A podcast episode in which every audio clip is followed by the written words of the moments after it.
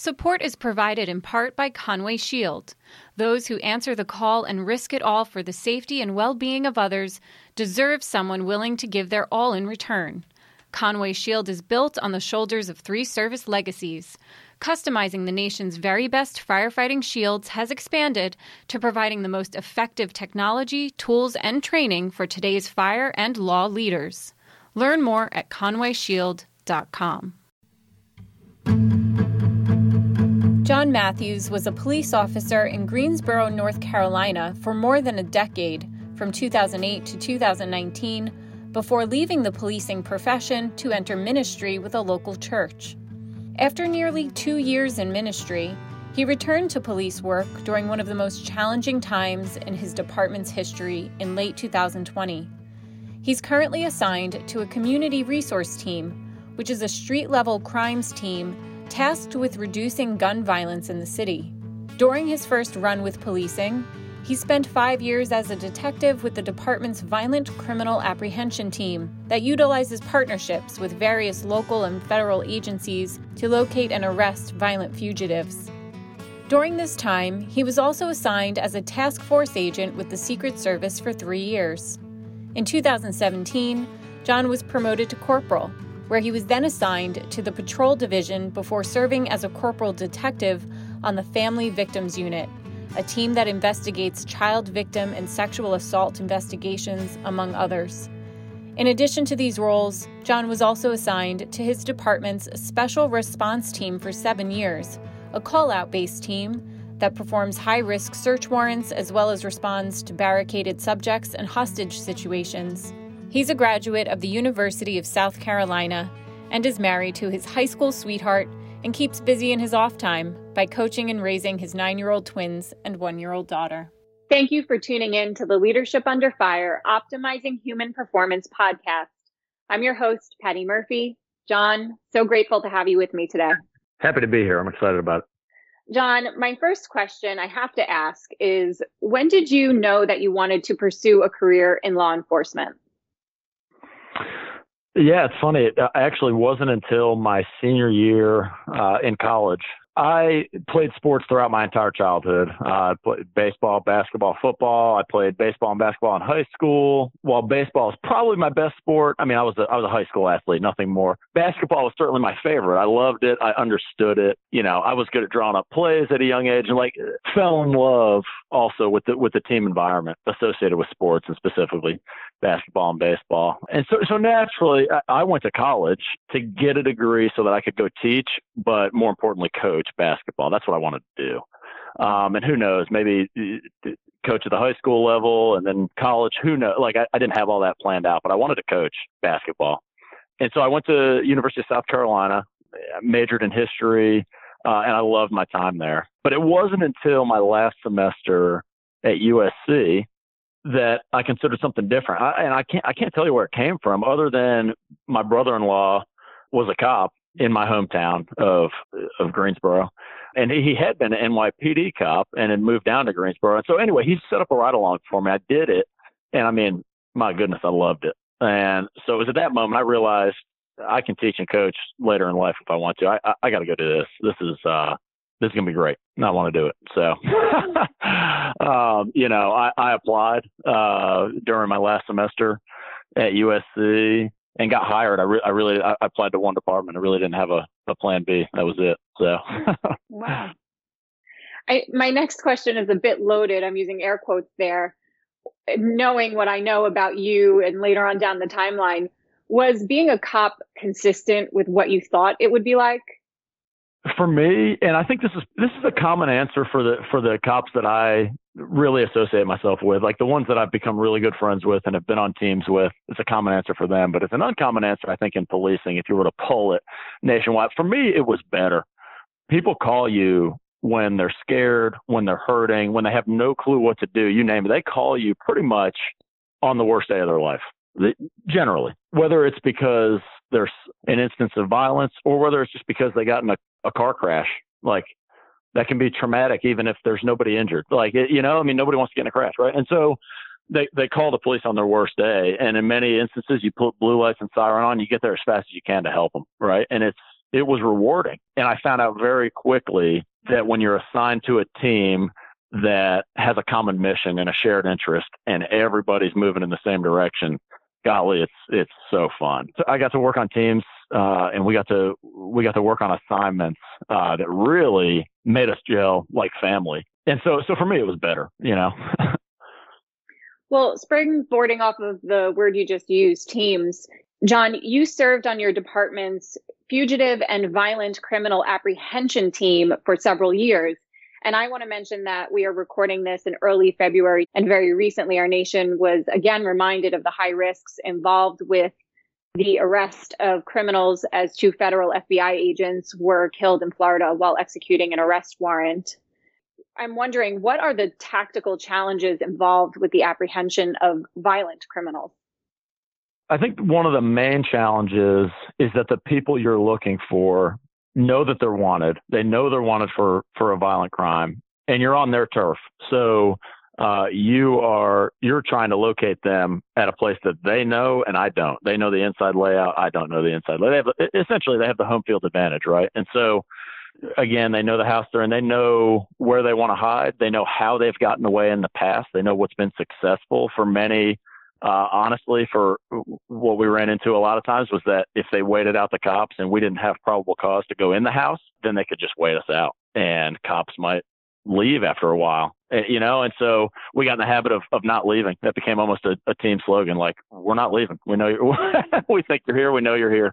Um, and so, so sometimes we're trying to, we're trying to locate someone at a, at a specific location without a ton of information that they're there. Like, it might be our investigation led us to this place, but it's not like we know one hundred percent they're in there. And so we rely on the other people that are in the house to give consent to to look for them. And a lot of times they would. Most of the time they would. And we found very early on in our time together that small team, slow-moving tactics were far more effective than like a dynamic, fast-moving search through a house. It was more effective and, and ultimately safer as well.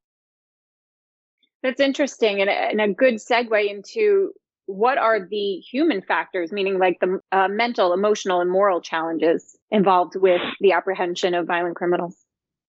The human factors that that, that exist on a fugitive team, I think, are many. Um, I would say first for me, pressure. Pressure's like, it's important to to understand that there's there's pressure to get these guys caught. You get a case.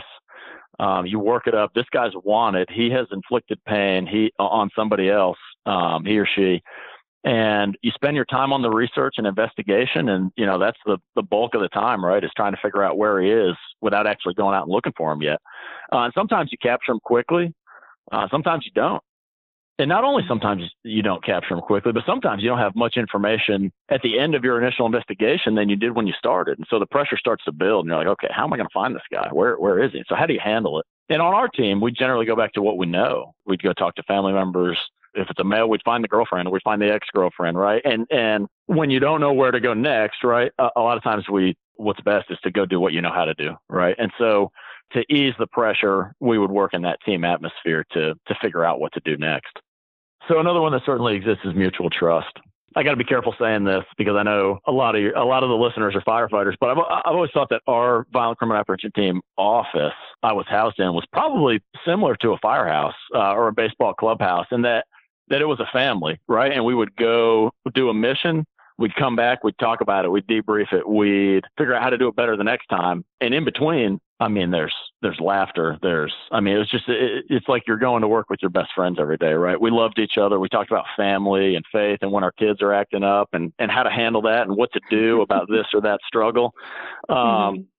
And then we'd go out and do incredibly important work together. And there's nothing that builds camaraderie and mutual trust and teamwork better than doing that missional uh, work together and then coming back and talking about it. We just, we love being around each other. And so, you know, that helped us build that mutual trust. I appreciate the parallels that you're drawing on here. You mentioned the fire service. You know, the fugitive team relies on partnerships with the U S Marshals Service, the U S Secret Service, the F B I, and the North Carolina State Bureau of Investigation to locate and arrest violent fugitives. This is extremely interagency intensive, right? I'm curious about the obstacles to establishing a cohesive unity of effort with several law enforcement agencies that each have their own culture, interests, personalities. Like, what counsel might you offer for leaders who are likely to find themselves reliant on external organizations, particularly during high risk and potentially hostile operations? Yeah, so as an example, our closest partnership while I was on the team um, was with our State Bureau of Investigation, uh, like the, the North Carolina State Bureau, like it's almost like a state police agency, State State Bureau of Investigation. So it was a relationship that went from mostly non-existent, not in a bad way, it just didn't exist. There wasn't no no hard feelings there, it just didn't exist, to an almost daily reliance on each other. And I can tell you without any hesitancy that the reason for the, the cohesion and the reason it continued to build and gain momentum and become a really a reliance on each other was because of shared mission. They want to catch fugitives, uh, they have resources, and they don't care who gets the credit, right? And we at my department wanted to catch fugitives. We have resources and we don't care who gets the credit, right? And when um, that's a recipe for success. Like when when you have a shared mission and it doesn't matter who gets the credit, man, you're gonna be you're gonna be effective, absolutely. And so I would say when, when it comes to overcoming obstacles, if you can get the leaders of agencies on board with realizing uh, that we can help each other accomplish this mission more effectively, then man, that's paramount. Mm-hmm. Um, and we had great relationships with those other agencies you've mentioned too. Um, and, and I would say the reason for that was, was what I just said. Like shared mission is, is key. Makes sense. John, you've done a wide variety of law enforcement work that includes patrolling, fugitive apprehension, and conducting investigations as a detective. Is there one specific activity that you found to be particularly demanding in an emotional or a mental capacity? Yeah. Uh, you know, we, we talked about fugitive work a bit, and while while chasing violent armed men may sound stressful, it actually wasn't. I think the importance of it, the adrenaline that came from it, and the team I did it with made it so. But a different assignment I had in, in my career Uh, was, and that was one that was more challenging, uh, was one that I had as a um, a corporal, which in, which in my department is sort of a first level supervision, first level supervisor under um, under a sergeant, who's kind of the leader of, of, of a team, a corporal on a child victim and, and sexual assault team. And there's several reasons this was stressful, even though I can I can honestly say I, I enjoyed my time on the team. Uh, number one, the caseload was really difficult to stay ahead of. So just when the detectives on the on the team uh, felt like they were treading water, they were making gaining momentum on on a certain case or working several cases at the same time, we'd get several sexual assaults uh, and a child victim, which are very thorough, very involved investigations, also very different. An adult sexual assault investigation is very different than a than a child victim case, just in the in the ways you go about it, right? And all of a sudden they're they're sinking again. So that's tough as a leader to try and keep morale up and, and try and keep the work quality up when your when your guys are are struggling to keep up. And so that that was a challenge, the caseload. Uh, second, I'd say the type of investigation. And this is very specific to this type of investigation, but like with a murder or a robbery or even a, a property crime, say a B and E, uh, and, and pretty much every other crime, when that crime is reported to the police, the elements of that crime are met right off the bat. For example, in a murder case, you have a dead body and you're trying to figure out how he got dead and who made it happen, right? The same thing with a robbery. You know the robbery happened. It's on video. They're reporting it. There's money stolen. You see that this case happened, right? This crime happened. And your job is to figure out who did it, right? But with these crimes, when you're talking about sexual assaults specifically, I can't say every time, not one hundred percent of the time, but in the vast majority of the cases, you know the reporting victim and the name and info of the suspect right off the bat because they knew each other, right? Uh, or they had just met. Uh, and your job is to figure out if a crime took place, uh, number one, and number two, if you can prove that crime took place, right? And so it's very common to talk to a sexual assault victim, believe everything she says, and unfortunately just not have the proof that it happened, and therefore not be able to bring charges against that offender. And that's that, man, that is a moral challenge. That's like a moral dilemma that is hard to deal with. Similarly, you might have just enough information, or ju- your your, invest- your investigation might reveal just enough information to be able to charge the guy uh, or charge the offender with a crime. But in this case specifically, man, you better be one hundred percent sure. Like, you need to be certain that this crime happened and this guy did it, because you're about to label him a sex offender. And that's a, that's a huge, that's a huge deal, you know? And so those are, those are moral challenges uh, that, while hard to deal with, I think you want people, you want investigators who are willing to admit that that moral challenge exists in those positions. Does that make right. sense? Absolutely. Um, so that can, what I just mentioned, right? The caseload, the type of investigation, the moral challenges that come with it, that can eat away at you. And that's where we, as a team, quite honestly, we just chatted about that. Like, it was a, it was an, there was an open forum where you could talk about the frustrations of certain cases. Uh, we could spitball new ideas on potential leads and where to go next. Uh, we could talk about potential hazards of going in certain directions with an investigation, and honestly, just accepting when at this moment in time, you've done all you can for this case and you're, you're not going to have closure on a particular case. Um, and that's tough. We had to, we had to really lean on each other as a team uh, during those things. You know, as somebody who doesn't have any training or experience in this area, you know, it does absolutely seem like an enormous responsibility and a very stressful and chaotic position to be in. And you mentioned the support you had at the team level, but are there any other tools or practices that you believed served you well in managing the stress involved with law enforcement, maybe even at a personal level?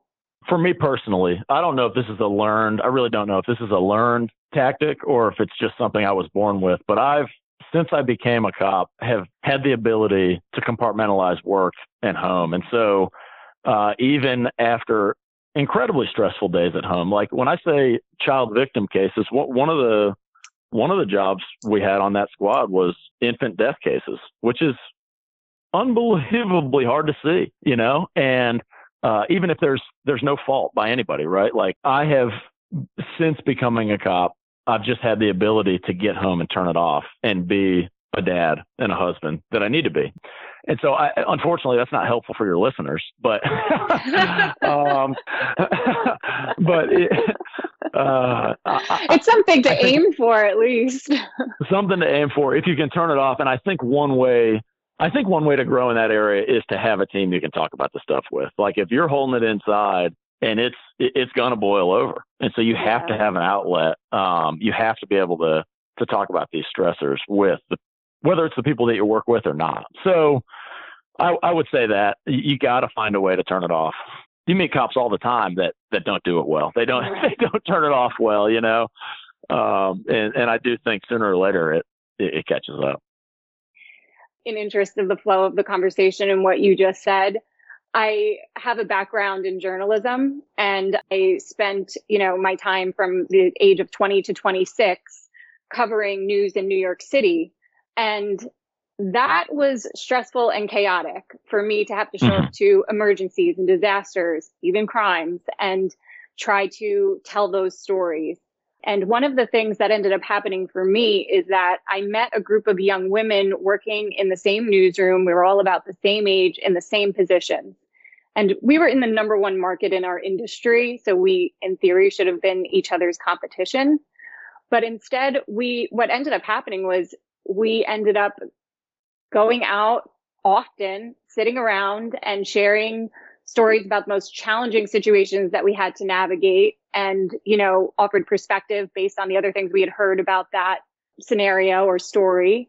And what we ended up calling this group was sisterhood, which to yeah. me is always, I, I smirk whenever I'm working in these, you know, at the fire department or with Leadership Under Fire, and everybody wants to talk about brothers and brotherhood, because I have a sisterhood.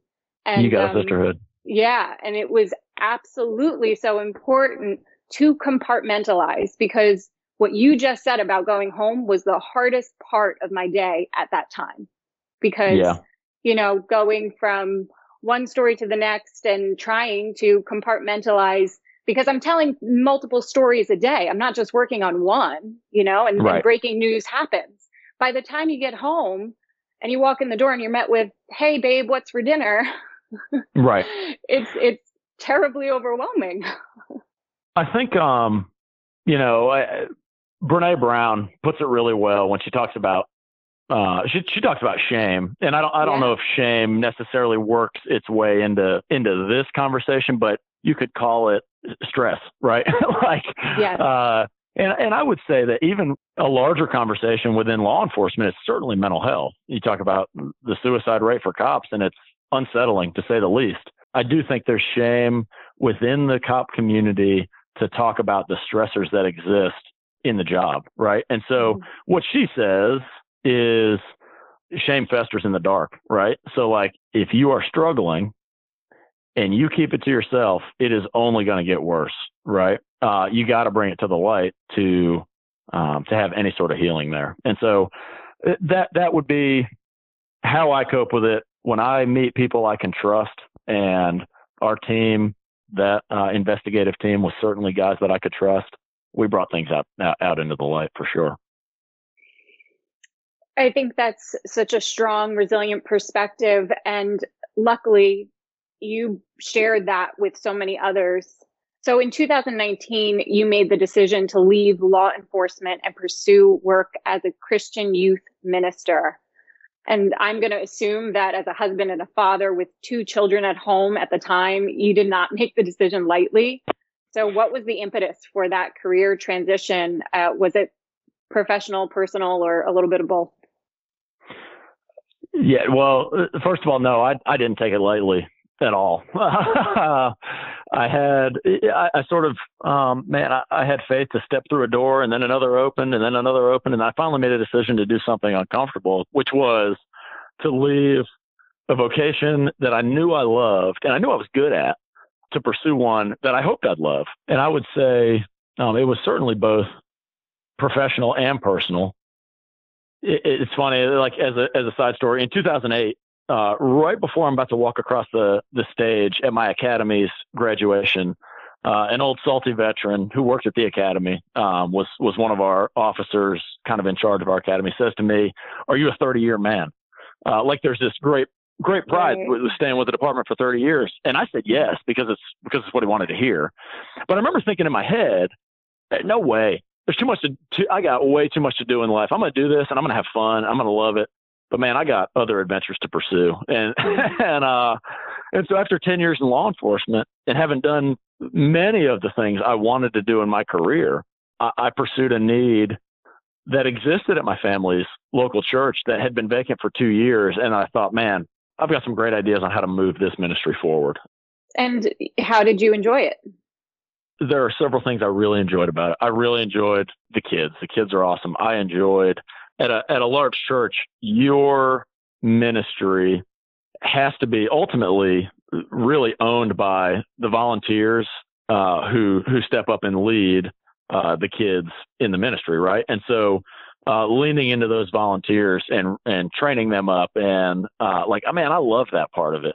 I think one of the challenges for me is that I struggled to be on mission every day. Like there was a, there was just a lot of desk work. There was a lot of, there was a lot of time that had to be spent uh, working on curriculum and, and looking ahead and planning for the future, and less time really getting my hands dirty. And I'm an absolute, like personality wise, I'm just an absolute doer. Like I've got to be in the, in the, in the mess and in the midst of it. And so that, that was a challenge for me. There were good things.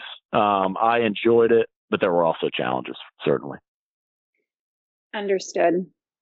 And what you were saying earlier about, and I'm paraphrasing, but it seems like you have a lot to give.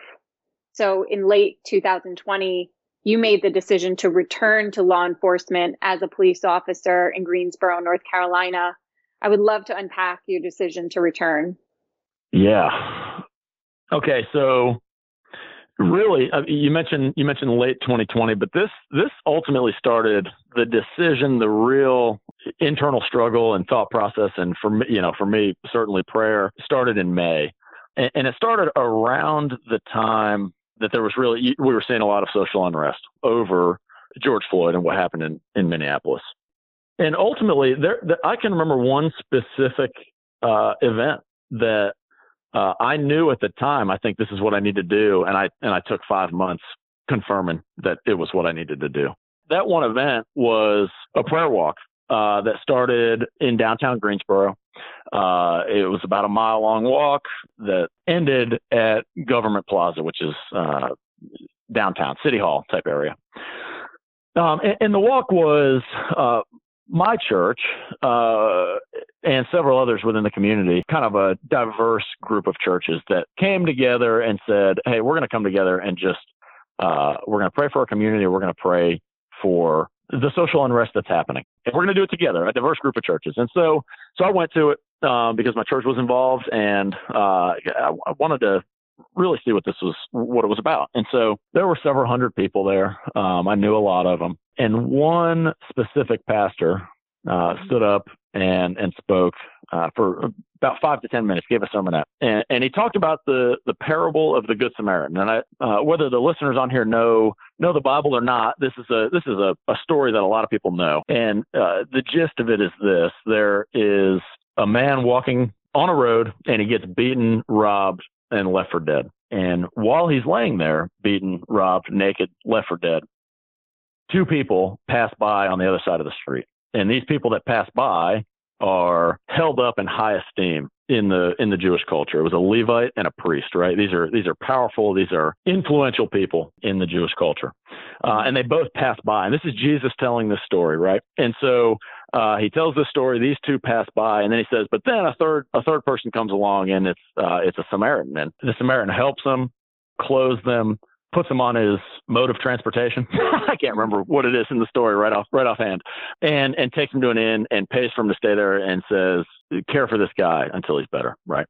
And so anyway, this little sermonette was basically saying, hey, the church needs to step up and be the Good Samaritan, right? The church needs to step up and help our brothers and sisters who are hurting in this community. And certainly that's true. And I think the church does that very well. Uh, but for me, and this is like incredibly important, an incredibly important part of this story is that the Samaritan was hated, like was despised by Jewish culture. Like it was, it, it was racism from two thousand years ago. Right. Um, it was hated, and he helped anyway. And I think Jesus was very intentional when he tells that story. He's pointing this out uh, because prior to this, prior to him telling the story, he was asked, who is my neighbor and why should I love my neighbor? And so he's pointing out that your neighbor is the person that you hate, right? That's the whole purpose of this story. And so for me, when I heard this story, I was thinking, goodness gracious, you talk about a Good Samaritan. The cops are in my community who I know and love throughout my community. Like I know most of them. There's almost, I don't know how many there are in Greensboro, almost seven hundred. And golly, they're good people, right? They're uh, they're wanting to do the right thing. They're there to help people, uh, and they are going to do just that. They are going to, like, a cop is going to answer a nine one one call to anywhere in the community, called in by anybody, whether they hate them or not, and is going to go do their best to help that person uh, resolve whatever it is their problem is, right? And so, for me, that sermon by that that local pastor was not meant to Uh, highlight the fact that police do that. It was meant to highlight the fact that the church needs to step up. But for me, it was, uh, hey, the police do this every single day, and I and I've got to go do it again. Like that was that was essentially it. That's a very powerful story and perspective. At this point, I need to make it clear for our listeners that you are the father of three children, a one-year-old and nine-year-old twins. And I should probably mention that prior to adoption, your wife and you originally fostered the twins when they were toddlers, and your family is multiracial. The twins are Black. So I can only imagine that you've spent as much time as anyone thinking about the role of law enforcement, given your vocation as a cop, your work in Christian ministry, and your role as a father to two children of color. And I'm not even sure where to start. But maybe start by exploring uh, two prevailing narratives right now from your perspective. And I think one narrative being that policing unjustly targets people of color, and that aggressive tactics are more commonly applied to people of color. And then the other narrative being that law enforcement is being unfairly disparaged, vilified, and being intentionally undersourced in a contest of political and social ideology. Oh, man, I'm glad you said you're not even sure where to start because, I... uh, man, these are. Let me start, I think, by saying two things. One, uh, or first, there, these are terribly uncomfortable conversations that I, I for one, welcome to have with anyone, anytime. Like, I have my convictions as a Christian and as a police officer that I don't desire to convince you of, but I will be honest with you about my perspective. And I think conversations uh, between people of different perspectives are are really, really, really valuable, only if uh, you're willing to listen. And, and I'm I'm certainly willing to listen to other perspectives. Mm-hmm. Um, and, and and the second being, uh, so that's one thing I want to say. The second being that I think there's two conversations to have here. You mentioned one narrative being the police unjustly target people of color and that aggressive tactics are more commonly applied to people of color, that being one of the narratives. I think um, there's two conversations to have with that. One being that the police unjustly target people, and the other being that society as a whole unjustly targets or treats minorities. Let's start with police. I think we have to start in a place that perception is reality. Like, it doesn't matter that I, my experience shows me that I don't believe I unjustly target black people, and I don't believe the people I work with do. Uh, what matters is, well, I would say the vast majority of my friends that are people of color and my neighbors that are people of color who have no reason, um, anecdotal reason or like personal experience reason to distrust the police, don't. They don't trust them, right? And so I think we, we start there. Like, why why does this mistrust exist, and where do we go from there? And so, you know, my faith, and we'll, we'll get to we'll get to my faith, my role as a pastor and all that, but my faith tells me to mourn with those who mourn. And so what does that look like? From from my vantage point and from conversations I've had, I think we really do have to make an effort in this country and in our communities to have real conversations about these issues with, with people of color, with minorities. Um, I had one recently with an older, older black man who's been very successful uh, in business and in life. He's raised good kids who are now successful adults. And I, this was kind of in the midst of, of all the unrest, but I asked him straight up, and we have, we've built r- relational capital, you know, so that I can ask honest questions and he can answer honestly. Right. And, And that's important, right? But mm-hmm. I asked him, do you think there's a problem in our community with young black men perpetrating violent crime against other young black men? And he said, absolutely, of course there is. And from here, there's a, a myriad of solutions, right? We can talk about the school system. We can talk, or a myriad of problems, really. We can talk about school system. We can talk about mentors. We can talk about fathers. We can talk about drugs. We can talk about access to resources or food deserts. And like the list goes on and on. Many of those issues technically aren't police problems, but they end up being being police problems, right? And so, but I asked what, like, if, if that's a problem, what would he expect police to do to help solve some of these problems? If violent crime, which absolutely becomes a police problem and a, and a societal problem, if that is a problem, then what would your solution, like, what do you want police to do? Ultimately, I was asking, like, do you want us to be out there stopping cars, getting guns, catching drug dealers? Or do you want us to be waiting for the next nine one one call and just being completely reactive, right? And he said, no, no, no, no, of course, of course. I like, I want y'all stopping cars. I want you getting the drug deal. I want you doing all this, right? And, and again, this is one conversation, but I, based on other conversations, I do believe it's, it reflects what many people believe, right? And so um, how do you think we get guns? How do you think we catch drug dealers? How do you, how, how do we do it, right?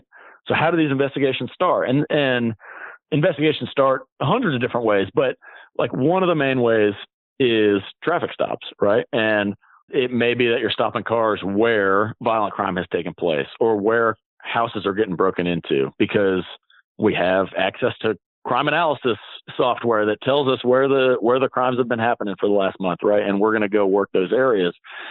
And so he said, yeah, I want y'all stopping cars. Of course I do. And of course, you know, he offered some solutions like, well, what about stopping one white driver for every black driver? Which is, of course, an unrealistic expectation. And so, and it's unrealistic. And, and there may be listeners who are like, well, why? Why is that unrealistic? And and the reality is, if we are policing where violent crime is happening, then we're going to be policing neighborhoods that are primarily minority. And so I think the simplicity of it can be boiled down to the fact that cops are going to be where there's crime. And I think I can't imagine there's much of society that doesn't want that. They want cops where there's crime. And I can tell you that the people in the neighborhood who are not causing problems in those neighborhoods want the police there. And I can tell you that just from personal experience. They absolutely want us there. And so the reality is that police are going to be where where the crime is. And if you want the police where the crime is and you want them being proactive in trying to stop violent crime or trying to prevent it, unfortunately, there are going to be more traffic stops. There are going to be more arrests. There's possibly going to be more uses of force, not necessarily lethal, but like reportable uses of force. If you have more interactions, then the percentages are going to follow that. And so so we touched on sort of police unjustly, or like the, the notion that police unjustly and target minorities. And I think to touch on society, like the societal view of minorities in our communities. And I, you know, right before George Floyd, I think some people probably forget, it almost gets overlooked, is the Ahmaud Arbery case. And uh, some others come to mind, like George Zimmerman several years ago. I mean, that was almost ten years ago now. That, for me, brings to mind the fact that society as a whole does look at minorities differently. And, and so we touched on the fact that my two nine-year-olds, my adopted children, are Black. Um, and let me talk about my son. Man, I love him so much. He's he's wide open. And that term is like, is thrown out a lot, but he is truly wide open. Like he, he rarely wears a shirt all year round. He never wears shoes. Like he's just, and, and he's, he's either a hundred miles an hour or he's sleeping. Like those are the two speeds. Right. And so, and right now it's really funny. Like he runs around the neighborhood. He's got his friends all around the neighborhood. He rides his bike with no, no shoes and no shirt. And, and right now it's funny. It's cute. Nobody worries about him. Right. And the reality is, you know, when he hits puberty and turns sixteen and, and wears basketball shorts and an undershirt, and who knows, he doesn't, maybe puts a do-rag on, somebody might call nine one one on him, right? Or somebody might decide, this dude's up to no good, and I'm going to put a stop to it before something happens, before it breaks into a house, right? And so the the reality is, and you can't convince me otherwise, I mean, I'll have a, you know, we talked about conversation earlier, like the reality is those nine one one calls to check on somebody, or citizens taking matters into their own hands, they don't seem to happen with white teenagers. And so for me, it, it's eye-opening, but it's also, okay, well, I, I I do need to raise him a little bit differently than than I would my white daughter, right? Or or if I had a white son. And so uh, I don't know. I think that's I think that's worth mentioning, that there is a difference between police potentially unjustly targeting and society as a whole unjustly targeting. And I think in a lot of cases, when society does it, police still get blamed for it. Like police are an easy target to say, this is, this is what's wrong with our society. Thank you for sharing both those personal and professional perspectives.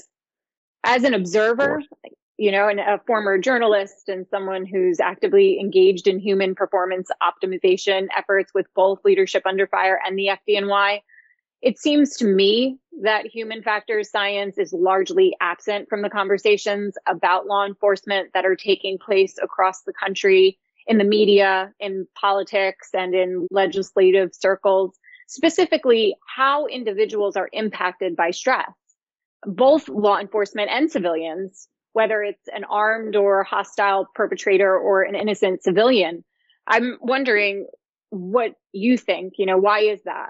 This may be true from the circles you mentioned, right? Political, legislative, media, et cetera. But I don't think it's true inside law enforcement circles or inside the training that exists within law enforcement. Quite honestly, I'm not convinced that the people in the political arena or the media, if they care about the human, the human factors that exist in law enforcement, right? I mean, in twenty twenty-one, I think we've seen more than ever that with, with media, advertising money wins. And so what story will keep that coming in?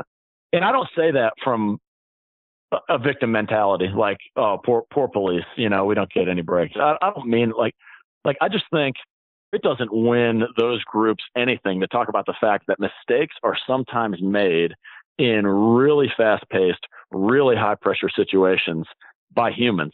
Like when we're filming this, last night was the Super Bowl, and man, when you're moving around and things are moving fast and you're under pressure, mistakes are made. Like Patrick Mahomes made passes last night that he hasn't made all season that, that got intercepted, you know, and like it's not a not a great analogy, but I think it works, right? Like cops are humans, and when when something goes wrong, sometimes it's absolutely, it shouldn't have happened. And there's no way around it. Sometimes that cop made a mistake because mistakes happen when things are moving fast. And so I would say, I think police all over the country have been reading and listening to Grossman for years, like Dave Grossman. If, if I'm sure your listeners right. have heard of him, right? It, mm-hmm. um, it was highly recommended. It wasn't mandatory, but it was highly recommended reading uh, when I was in the academy thirteen years ago. And there have been trainings throughout my career that have at least tried to understand the physiological and psychological effects of stress in high pressure situations. And so that is something um, that law enforcement ha- has been doing. I think maybe they could do it better uh, at times, but like on the teams that I was on, um, whether it was our special response team or the violent criminal apprehension team, like I talked about earlier, we talked a lot about the OODA loop, which I'm sure you've touched on in the podcast, where uh, you are constantly in You're constantly receiving new information that you have to observe, and you have to orient yourself to that information. Then you have to decide what you're going to do with that information. Then you have to you have to act on it, right? And so, mm-hmm. uh, man, we've been talking about that in law enforcement for years. Th- there's no doubt some are better at it than others, and some who have been in more stressful situations handle those stressful situations and get themselves out of the OODA loop, right? They get themselves out of like the tunnel vision, and they're able to receive the new information that's coming in and then act on it. And then, of course, you see videos. It's unfortunate, but you see them where the cops aren't able to take new information and make rational decisions at that time. Like, I think it's okay to comment because it's out there on a recent case that I think it was in New York. I don't, I don't know if it was in the city or not, but there was a nine-year-old who was pepper sprayed. And my son's nine. It's like you can't. And, and so in that situation, he's handcuffed in the back of the seat and he's, he ends up getting pepper sprayed. And it's like, I can't imagine a situation where if those officers had, had really looked at what they're dealing with and, and taken a step back and seen a, a perspective outside of what they're seeing three feet in front of them, that they would have taken that action. All that's to say, I think cops have been talking about and training how to, at least where I am, how to take new information, analyze that information quickly, and make a decision and act on it. Uh, th- I think that training has been happening for years. John, you've been involved with Leadership Under Fire's effort to advance tactical leadership and human performance in high-risk settings. So what are one or two areas where you think law enforcement can stand to benefit from increased attention to human factors and human performance? Well, you said one or two, but, you know, you sent me these questions a couple of days ago and I came up with three. So I think, uh, I think, uh, number one, self-awareness, number two, sort of self-analysis, and number three, self-correction, as well as like the courage to offer correction to others and accept correction, right? Like that's a very uncomfortable thing, but we, we need to do it. So self-awareness, how are my words, actions, demeanor, tone affecting the interaction that I am in right now in real time? The best cops can do that. Like, it's just a fact. I think, I think the best leaders can do that, right? Like they're able to tell, okay, what I'm doing right now isn't working, and they're able to change what they're doing and how they're acting on a dime, right? And so when you see these videos come out where cops appear to act in the wrong, one thing normally stands out to me, and that's that it's, it, it, it just seems very difficult for cops to stop doing what they're doing in the moment. Right. Um, like I said, whether that be tunnel vision or lack of training for high stress situations, like that's what happens. And you can see it, you can hear it in their breathing a lot of times. Th- there is sometimes a lack of self-awareness. And so I think a lot of that can be improved with training, Um, with just talking about the fact that this is something you need to be able to do. Like you have to be able to sort of act as if you're watching yourself and see how it's working. The second one, uh, self-analysis, right? And I get this a little bit from, uh, I know you've had Fader on um, in his book, Life is Sport. And, you know, he talks about a batter can go up there and have an incredible at-bat and hit a, hit a, you know, foul off five pitches to stay alive and then hit a screaming line drive directly at the center fielder and get out. And all that counts as is an out. It counts as nothing more, you know, but that doesn't mean he didn't control what he can control. It doesn't mean it wasn't a successful at bat. Right. Meanwhile, uh, that same batter or, you know, can come up next time and swing at a lousy pitch that he never should have swung at and hit a, hit a pop up that falls in between the right fielder and the, the first baseman and, you know, get on base. And that's technically in the scorebook, a more effective at bat. But if you're analyzing yourself, it, it's not, right? And so the idea of controlling what you can control, I think in law enforcement, and I'm sure in on the fire ground as well, the idea that you can answer a call very well, the best you could. You can answer it ne- nearly perfectly. You can do everything as you were trained. You can keep your cool. You can bring, you know, field information and make the right decision. And it can end terribly because you do not have control over how the guy you're dealing with is going to respond. You can get hurt.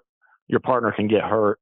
Uh, you can end up having a, a use of force, which doesn't mean something necessarily went wrong. It just, it, these things happen, right? In police, we're dealing with constantly evolving situations that can change faster than you can, than you can even think sometimes. And so on the flip side, you can be lackadaisical. You can be completely untactical. You can use, uh, you can be out of shape. Uh, you can, uh, and the call can end up fine.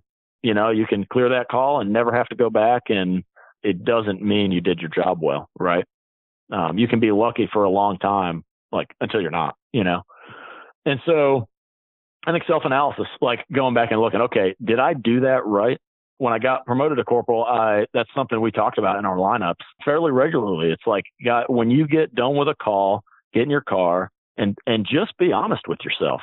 Like, just, like that's not that hard. Like, be honest with yourself. Like, you might not have the, the courage to tell your buddy he did a bad job. You know, in that moment, that's okay. Be honest with yourself. How did you handle that? How'd you handle yourself? Did you answer it the best way you could have? And if you didn't, then what can you take to your next call to do it better? I think that is that is sometimes sometimes missing from cops. And then finally, self-correction. I don't think anybody loves being corrected, like being told they're wrong, right? There is a common theme with the best cops that I've ever worked with. And man, I've worked with some really, really, really good cops, which is like a humble confidence in their competence, right? Like a humble confidence in their abilities. Um, and I say humble because good cops welcome the feedback. And and they just, they want to get better. They know that the next call can make them look like a fool, like, or can, can hurt them or God forbid, kill them. Right. Uh, I say confident because they believe they're the best one for the job, even though they're humble enough to admit they could mess it up.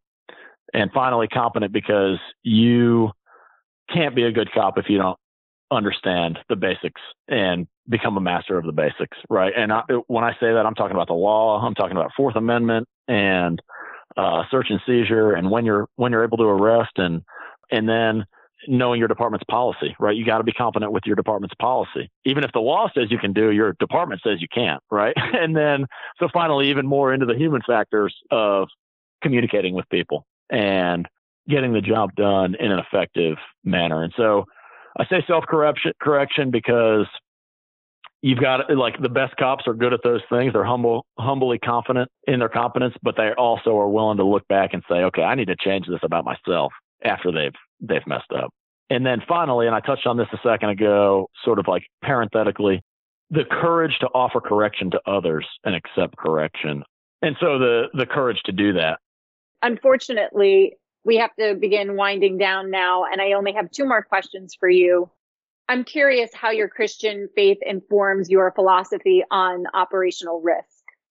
Yeah, ultimately, and this fits well into the L U F mold, um, and, and I, I feel like I've touched on it. I'll probably beat a dead horse, but the mission trumps everything else. And uh, when you talk about uh, my Christian faith, what I believe, it tells me that Jesus was on mission, right? He was on mission to redeem mankind from themselves and from their sin and bring them back into relationship, into, into the fold, into relationship with him. And he did that through a process by leaving the comfort of the Father, of where he was, and entering into our mess, like entering into the, I mean, look at the world. It's a, it's a mess for the most part, and living and loving perfectly, uh, interacting with those no one else would, healing those others wouldn't touch. All of this to die as a substitute for the very people who, who crucified him, right? It was completely selfless. He was on mission. He knew what to do. He knew the end result. And the mission was the most important thing, not his comfort or his reputation or wealth or power, all of which he, he probably could have had if, if that was the plan or that was the mission, right? Most important thing was what he came to do uh, for us, right? And so for me, uh, that knowledge allows me to make the mission the most important thing. That can be both broad and specific, right? It can apply, like very specifically, it can apply to to settling up as a cop. Like, I've got to go protect those who cannot protect themselves. And so it, it can apply to settling up to enter a house to save kids who are uh, kids in a family from an assaultive, threatening, dangerous person, right? Or it can apply to, to policing differently uh, or trying something new that hasn't been tried before because you know it's the right thing to do. Or it can apply, like we touched on earlier, to stopping someone in blue. And again, I don't, I know I've said it once or twice, like I don't, I don't think systemic uh, police racism is, is actually happening. And I've touched on that. And I don't think excessive use of force is something that society, like, is a gigantic problem in our policing at, by any means. Um, and I don't think the, the statistics would bear that out, but the fact of the matter is, we've seen videos recently, just in this year, where a simple correction from another cop would have ended a situation in a much better way. And so it can apply very specifically to that, to stopping someone in blue from doing doing what's wrong, or, or even breaking them from that tunnel vision uh, that we talked about, where they're not breaking out of it themselves. And so the point of it is, is his life and his mission frees me to live on mission in this new vocation, new in parentheses. I mean, new in uh, quotations. Right, right. Renewed, maybe. That's right. So, John, what are you most optimistic about or looking forward to the most in twenty twenty-one? Yeah, it, without a doubt, I think, uh, and I touched on earlier, one of the reasons for the transition back to it, back to police work, was being in the mess. Right? Like bringing order to chaos where I find chaos, like where, where I get called to, or if the chaos more broadly is the, is the gun violence happening in our city, right? Bringing some order to that. And so it's a mess out there, right? With violent crime, political chaos, social unrest, you, you name it. Um, I want to be in it, and I'm pumped that my department has given me the opportunity to do it again. I'm really excited about it. Excellent. Well, thank you so much for taking the time to speak with me today. And I'm really proud and happy that we were able to have you on the Leadership Under Fire podcast.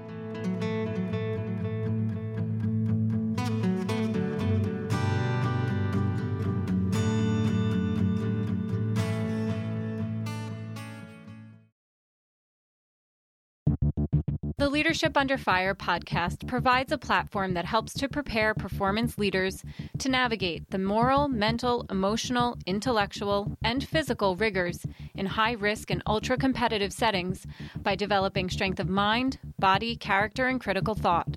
For more on this, visit leadership under fire dot com.